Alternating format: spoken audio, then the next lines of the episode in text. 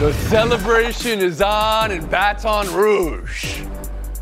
Think of all the greats Shaq, Augustus, Maravich. It's Angel Reese, Alexis Morris, Jasmine Carson, Kim Mulkey. You finally get the ring. LSU, shock and awe title. And tonight, UConn San Diego State, the one thing that will decide that championship. I am and one more thing. The Howard University Bison. What if I told you one Kansas panelist has the power to see the Oh, future, no. know 16 will be the one, Pablo, but cannot no. harness that power? Pablo! I can explain. No, you don't No. need to I explain. can This is explain. hilarious. This is Cloud Car. Unbelievable power you have to make the prediction back. but not land the prediction. Yes, Tony we're serving punishment two weeks after my vacation. We're not going to start with taunting versus celebrating. That's not fair to this game, which again was shock and awe.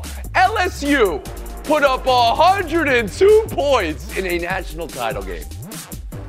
If you say a team takes on the personality of its coach, well, Angel Reese of the dominant double doubles, Alexis Morris, the cold blooded finisher, Jasmine Carson's heat check in the first half, but it's Kim Mulkey in two years unleashing a shimmering champion in LSU. Here's Iowa's Lisa Bluder there. She thought the refereeing in the game was frustrating, maybe a few moments where officiating took this game in a different path foul outs for Iowa, technical on Caitlin Clark, but we're here for LSU 102, Iowa 85. Courtney Cronin, around the horn to you. How did this happen? The officiating's what's being talked about today, Tony, but I don't want to give the officials credit for why LSU was able to win this game and put up the most points ever in a women's college basketball championship. They did it because they were lights out from three, 11 of 17 as a team.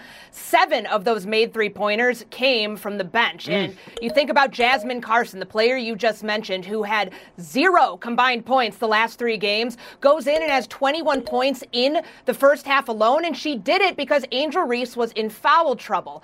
That's the issue that we're all taking away from this game. You don't ever want to see the stars on the bench, and frankly, the officials got in their own way way too many times here, and it didn't just affect LSU in moments. Caitlin Clark looked rattled out there. The Iowa Hawkeyes looked rattled when she got in foul hmm. trouble, and they were never able to recover. Justin Tinsley, how did this happen? LSU 102 in the title game.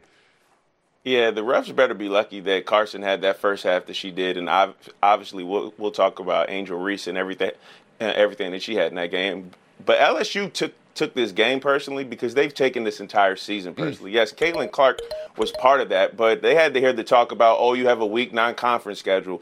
They were ranked 16th going into the se- season. Are they built for this stage? So yes, i i if it looked like they took that game personally yesterday, it's because they did. They shot 54% from the field, 65% from three. That's how you get 102 points in a national title game. They had they had five players in double figures for the seventh time this season, but it was for the first time since November 26th. This is a team that has had a me against the world mentality all season, and now it's them on top of the world.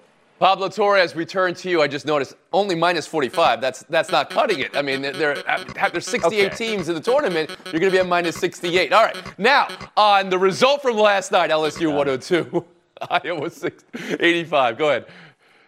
Yeah, look, Tony, um, Jasmine Carson banking in that 3 before the half. It, it said everything, right? Like on some level, this team's bench turning into Caitlin Clark themselves, LSU's bench, was was the story here. They had three players who scored 20 points.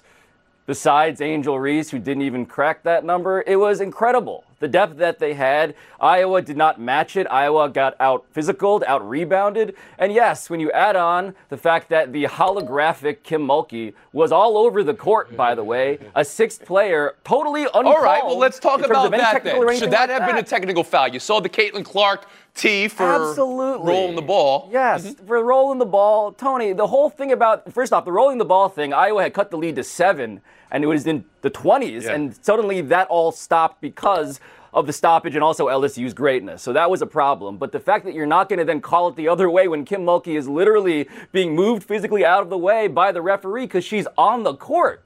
It's just weird to have so tight a whistle, but so loose of one when the coach is violating all of the most obvious ways that a coach can violate. And rule. Bill Plaschke, your takeaway? It was terrible officiating, the worst I've ever seen, but it didn't affect the game. I mean, Angel Reese sat the whole second quarter. So, I mean, LSU got hurt as, as much as Iowa got hurt. It was unbelievable. LSU, uh, Pablo was saying they're, they're a 16 seed, or Justin was saying that. That's the lowest seed, that's the lowest preseason ranking ever to win an NCAA tournament. The number three seed was tied for the lowest seed ever in an NCAA tournament. This just came out of nowhere. It was tremendous. And the depth 30 to 8 the bench outscored iowa. There was their depth. They had and let's give credit to kim mulkey. I don't particularly like her as a coach. I, there's things she's done that not, i don't approve of or don't agree with but she can coach. She can get the mm. best out of her mm-hmm. players. I mean it was amazing I appreciate you starting there because, hello, the game is the thing, to borrow a phrase. But now we turn our attention to the celebration after and the taunting versus celebrating conversation that happened as the clock wound down. It's at the free throw line here. Angel Reese looks to be trying to get Clark's attention to do the you can't see me John Cena hand in the face that Clark did previously in the tournament. Here's Clark doing it earlier in the tournament versus Louisville. Then it's the final 12 seconds as the LSU team slowly starts to celebrate with each other on the other side of the floor. Reese going back to Clark, following her around, still giving the you can't see me, and then pointing to the ring. That is the ring that will be on her finger now that she is a national champion. Here is Reese about it after the game in multiple instances. All year, I was critiqued about who I was. I'm too hood, I'm too ghetto. Y'all told me that all year. But when other people do it, y'all don't say nothing. So this was for the girls that look like me, that going, that's to speak up on what they, they believe in. It's unapologetically you. The fallout from this has been sizable. The intersection of how players celebrate and ideas of sportsmanship and respect and projections of what's classless and what's allowable for who and when and gender dynamics, racial dynamics, culture and generational dynamics and all. Bill, Having said all that, how did you see it played out in real time? Watching the game with my daughter MC, we saw it in real time and we leaped off the couch and screamed. I mean, we've never seen anything like that before. I've never seen any kind of that kind of taunting after a championship game in the wake of a championship celebration. And you know what? I loved it. It was it was Angel Reese being Angel Reese. Caitlin Clark did the same thing. She did the same. She's taunted the Louisville player. She taunted South Carolina you know, flicked the wrist, told him to go ahead and shoot the ball. She's just, you know, if you can dish it out, you got to be able to take it. Mm-hmm. And, so you and, see and those as the same. Both Clark doing it in yeah. previous games against a different team, and Reese doing it in this moment. Absolutely. Okay. And I Pablo see Torre, can I bring you in here? 20 year old just celebrating. Well, look, I think a couple of things are true here. Number one, it's not the same as Caitlin Clark in terms of the magnitude and the moment, right? Caitlin Clark is an inveterate trash talker. I love her for it. I said as much very publicly before this game. Angel Reese, though, did it twice, maybe even three times as conspicuously, as theatrically. And I think the point, Tony, that's also true here is that you don't have to like it. I think she's very clearly trolling people, and that's part of the, prov- the provocation of the entire enterprise with Angel Reese. But the question is whether you would want her to ever change. And the answer to that is absolutely no. Tony, watch Caitlin Clark in those videos. Watch her not responding. Watch her seemingly in her mind resolving to get revenge next year. That revenge that hasn't even happened yet is why I'm already so excited for next season, for the season after that. This a blood feud. We need more mm-hmm. blood feuds. We got it thanks to mm-hmm. that exact interaction. The the specific gesture with 12 seconds remaining as the team is stepping away to go celebrate and Reese is still doing it to Clark. How did you see it, Tinsley? Man, Pablo kind of hit the nail on the head. We should be talking about this next great rivalry that, it, that that is being formed with these two because that was fun.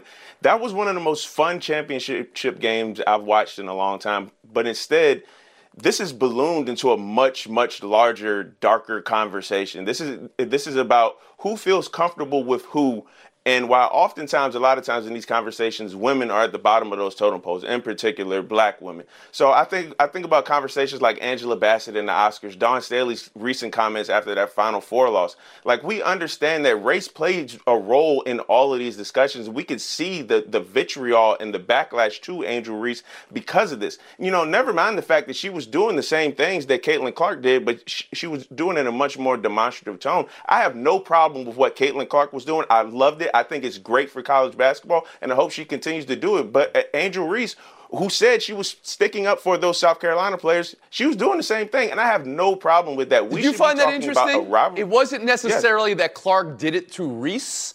It was that she was sticking up for a conference opponent that had. Did you find that interesting, revealing in some sort of way? Is yeah, this another I mean, example? Because we talk yeah. about athletes all the time inventing grudges, and she has plenty to, to be motivated for. But like say yeah. Travis Kelce at the Super Bowl, when he said nobody thought the, and everybody laughed at him, and in this case, everyone's noticing Reese. Yeah, I mean, I, it, it did shock me to like, oh well, you disrespected somebody within my uh my conference. I'm gonna stick up for him. But again, I think a lot of this boils down to social dynamics as well. They did not like the way that it, it, Caitlin Clark was taunting uh, uh, uh, the South Carolina players, many of whom were black on there. I don't think it, it I don't think it had anything to do with race, but they didn't like the optics of that. And they told you before the game that Caitlin Clark was not going to do to them what she did to SC, and they made it personal. See, I find that one also interesting. It, it, was that taunting when you say, go ahead, take a shot, versus yeah. celebrating uh, at midcourt with the team, and then and then what we saw from Angel Reese there, Courtney Cronin. I'll bring you in here because you had some interesting comments as we sat down about the gender dynamics. Yeah, I'm going to zoom out here and look at this thing in totality. Some people, Tony, are uncomfortable seeing women flex the same way that we see men do it with their bravado and their machismo. And you have to take a look at what the men's game, college basketball, the NBA, any sport, what it is built on. It's built on one um, one upsmanship. Take a look at Allen Iverson, who was heralded as an icon for stepping over Ty Lue. Steph Curry doing the shimmy, and then in the 2018 Western mm-hmm. Conference Finals, Chris Paul hitting a three over over Curry doing a shimmy in his face as well. Nobody was up in arms about that. But because women are supposed to be the ones as quiet competitors, the, the art of sportsmanship, taking the high road, we get criticized for doing the same thing that we allow in the men's arena. So I have an issue with that in the grand scheme of things, whether it's Caitlin Clark, whether it's Angel Reese you can't be gatekeeping celebrations anymore. Let women celebrate the way that they want to. And frankly, I'm okay with all of it because in the end, these are this is the highest level of competition in the women's college basketball game. There's going to be emotions involved because if people didn't have emotions involved in it, we'd say, "Oh, mm. it hmm. just doesn't matter to them." It clearly matters to both players a lot. Go Plaschke after the horn. I've been, been in the media 40 years, and I got to be honest, especially women's basketball, players who look like Caitlin Clark are covered differently than players who look like Angel Reese. They just are. Caitlin Clark is considered a gamer and tough. Angel Reese is considered dirty. It's just wrong, and it's wrong. Angel Reese is calling out the media on it. Dawn Staley called the media on it. Good for them. Corey, last word. But also, look at how Caitlin Clark herself responded. She did not seem as hurt, nearly as hurt as everybody else who tried to mm-hmm. paternalistically yeah. defend her, which is a recurring theme now in this tournament. You don't need to baby these women, they can handle themselves just fine.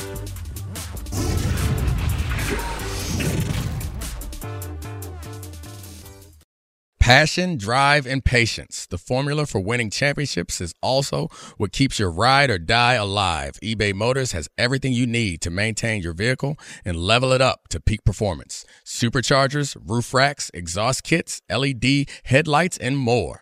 Whether you're into speed, power, or style, eBay Motors has you covered. With over 122 million parts for your number one ride or die, you'll always find exactly what you're looking for. And with eBay Guarantee Fit, your part is guaranteed to fit your ride every time or your money back. Because with eBay Motors, you're burning rubber, not cash. With all the parts you need at the prices you want, it's easy to make your car the MVP and bring home huge wins. Keep your ride or die alive at ebaymotors.com. Eligible items only. Exclusions apply. This podcast is proud to be supported by Jets Pizza, the number one pick in Detroit style pizza. Why? It's simple. Jets is better. With the thickest, crispiest, cheesiest Detroit style pizza in the country, there's no competition. Right now, get $5 off any eight corner pizza with code 8SAVE. That's the number eight, S A V E. Go to jetspizza.com to learn more and find a location near you. Again, try Jet's signature eight corner pizza and get $5 off with code 8SAVE. That's the number eight, S A V E. Jet's Pizza. Better because it has to be.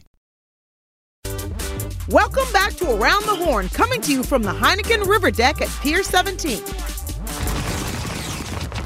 We're about four hours from opening tip of a national title game, but I cannot stop looking at Lamont Butler's foot. One millimeter from Wow. the line. Wow. I mean, what are we talking about here? Florida Atlantic, San Diego State was an instant classic. It was an important game for both those two schools and where college basketball is going as as we soar towards a parity we never thought was possible. But before we get to tonight, please just a little bit more on the fifth game-winning buzzer beater in Final Four history. Bill Plaschke, where does it rank all time for you?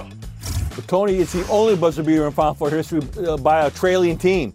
So it's the only one that actually won, won a game by a trailing team. The only thing that was missing was Jay Wright on the sidelines going boom. this was the third best buzzer beater in my in my lifetime, I think. Lorenzo Charles in '83, Chris Jenkins in 2016, and then this. Both of those previous two decided the championship. This was to get to the championship. Courtney Cronin, Yes. where does this one rank? It's up there with Christian Laettner's shot that sent Duke to the Final Four mm. in 1992. Okay. Lamont Butler was terrifically defended, and you got to think about what happened. They could have called a timeout after bringing the ball across half mm-hmm. court, but San Diego State head coach Brian Dutcher said he didn't have any more plays to call, so he just put his trust in Lamont Butler, and the rest is history. Justin Tinsley. Yeah, I'm still going Villanova in 2016 is my favorite buzzer beater, but that was damn sure the pre- prettiest one. The elevation, oh. the flick of the wrist, the ball didn't even touch the rim, nothing but the bottom of the net. That was a uh, work of art. Pablo Torre. No, that's why it has to be number one. I mean, Bill pointed Number it out. one. This is the only one. Tony, if he misses it, they're out. It's the only shot that's been like this in the Final Four, and the only knock against it is that it was so clinical. He was calm. There was no desperation. There was no chaos. It was not a drawn-up play, but it felt like it. The only reason to knock it is because it looked easy. That's the only knock against this shot. Can I give a a, a mwah for like uh, Tinsley just did to the technical team, directing and cameras to have the camera show and then zoom in one millimeter, one millimeter from the line. Incredible. Oh. All right, let's dive into tonight now. UConn San Diego State for the championship. That's an impossible wow of a sentence. Both of these teams 60 to 1 to win it all going into the season. But now, for as dominant as UConn has been the last five games, and how dominant have they been? The most dominant in the history of the tournament. The confidence and drama SDSU has brought is real. So, Courtney Cronin, who and what you got? I have UConn tonight, as you mentioned. They are in the midst of one of the best tournament runs in the men's game of all time, beating five opponents by an average of 20.6 points.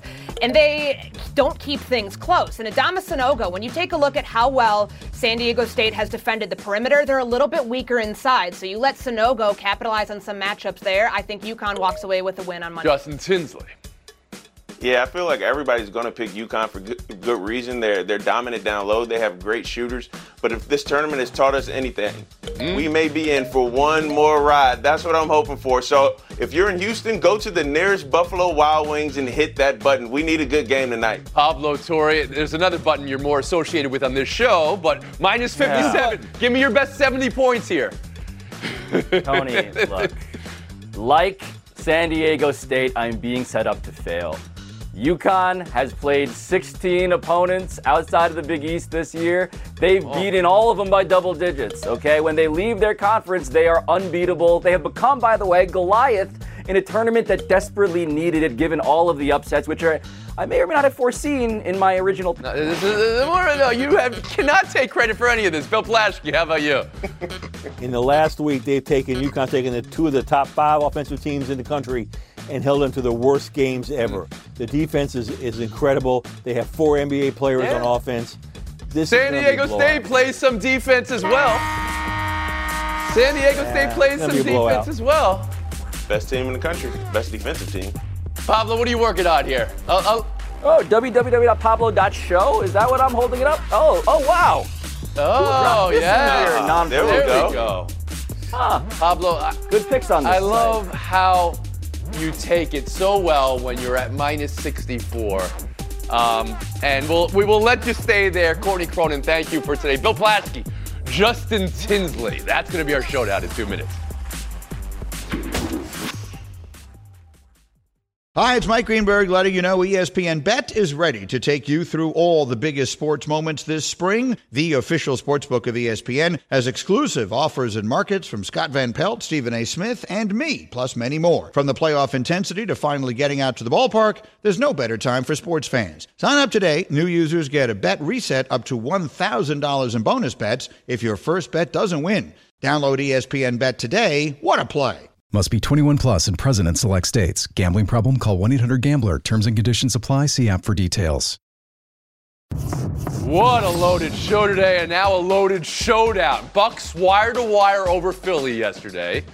Giannis 33 14 6. Embiid 28 9 and 5. Last week's ESPN straw poll for MVP had Embiid 1, Jokic 2, Giannis 3. After last night's game, Jrue Holiday rallying for the family, saying it's voter fatigue for Giannis. He's been MVP too much, it gets boring. Bill, is Giannis experiencing voter fatigue for you? Total voter fatigue. I was watching him the other night and I'm thinking, oh yeah, this guy's still great. It's like I've seen him so long, so much you get numb to it. He's the best player on the best team in the league. He deserves the MVP. Mm-hmm. Justin Tinsley? Giannis is Giannis is on pace to be just the fifth player to average 30, 10, and 5 for a season. He's averaging more points this this season than his previous two MVP years. It- the, fa- the fact that he cannot be reward- rewarded because people are bored with him is crazy. Jokic did win the last two MVPs, so there could be voter Well, I'm talking fatigue about there Giannis's too. two MVPs. And Giannis could have voter fatigue, and Embiid would have the reverse of voter fatigue. I- I'm just fatigued, period. Yes, Bill. we'll move on. Showdown two. This play from Monaco. It's Victor Wembanyama. It's ludicrous, right? To miss a step back three, but get your own rebound, throw it down in a put back dunk. That is a 19 year old doing it who's seven foot five. What's the word for that, Justin? The word isn't tanking. The word is submarining. That's what you do for this. You can't even do this on NBA 2K. Like I, I'm still at a loss for words for this. Mm-hmm. This is amazing. Flash. That's a whim gem. A whim jam. There, you Mark answered the down. question, Flashkin. You actually asked came the up with question, the I word. answered the question. Yeah, all right. This is going to be a global takeover in about six months from now when he gets here. Can't wait. Bill Plaschke, you answered the question, you win the FaceTime. The pitch clock is the the pitch clock is the best thing to happen in baseball since the invention of the bubble gum. I was at two games this weekend, and it's a revelation. They've cut 25 minutes off the games. They're fast paced. There's no more batters walking around trying to adjust their gloves. No more pitchers staring, staring into space. First inning lasted five minutes in one game. One inning lasted four minutes. It moves, it moves, it moves. It's fun to watch. It's entertaining. It keeps the players on their toes. The players, don't, a lot of them don't like it right now, but they'll, they'll adjust to it. And it's so much better for the fans. It's the first time baseball's done something to forget the comfort of the players for the comfort of the fans. It works, it's great. And plus all that, I can make deadline. Yay me! Bill Plaschke, today's champion. That's going to do it, folks. Thanks for coming around. We're on a 23 and a half hour break. Pablo, you are shameless.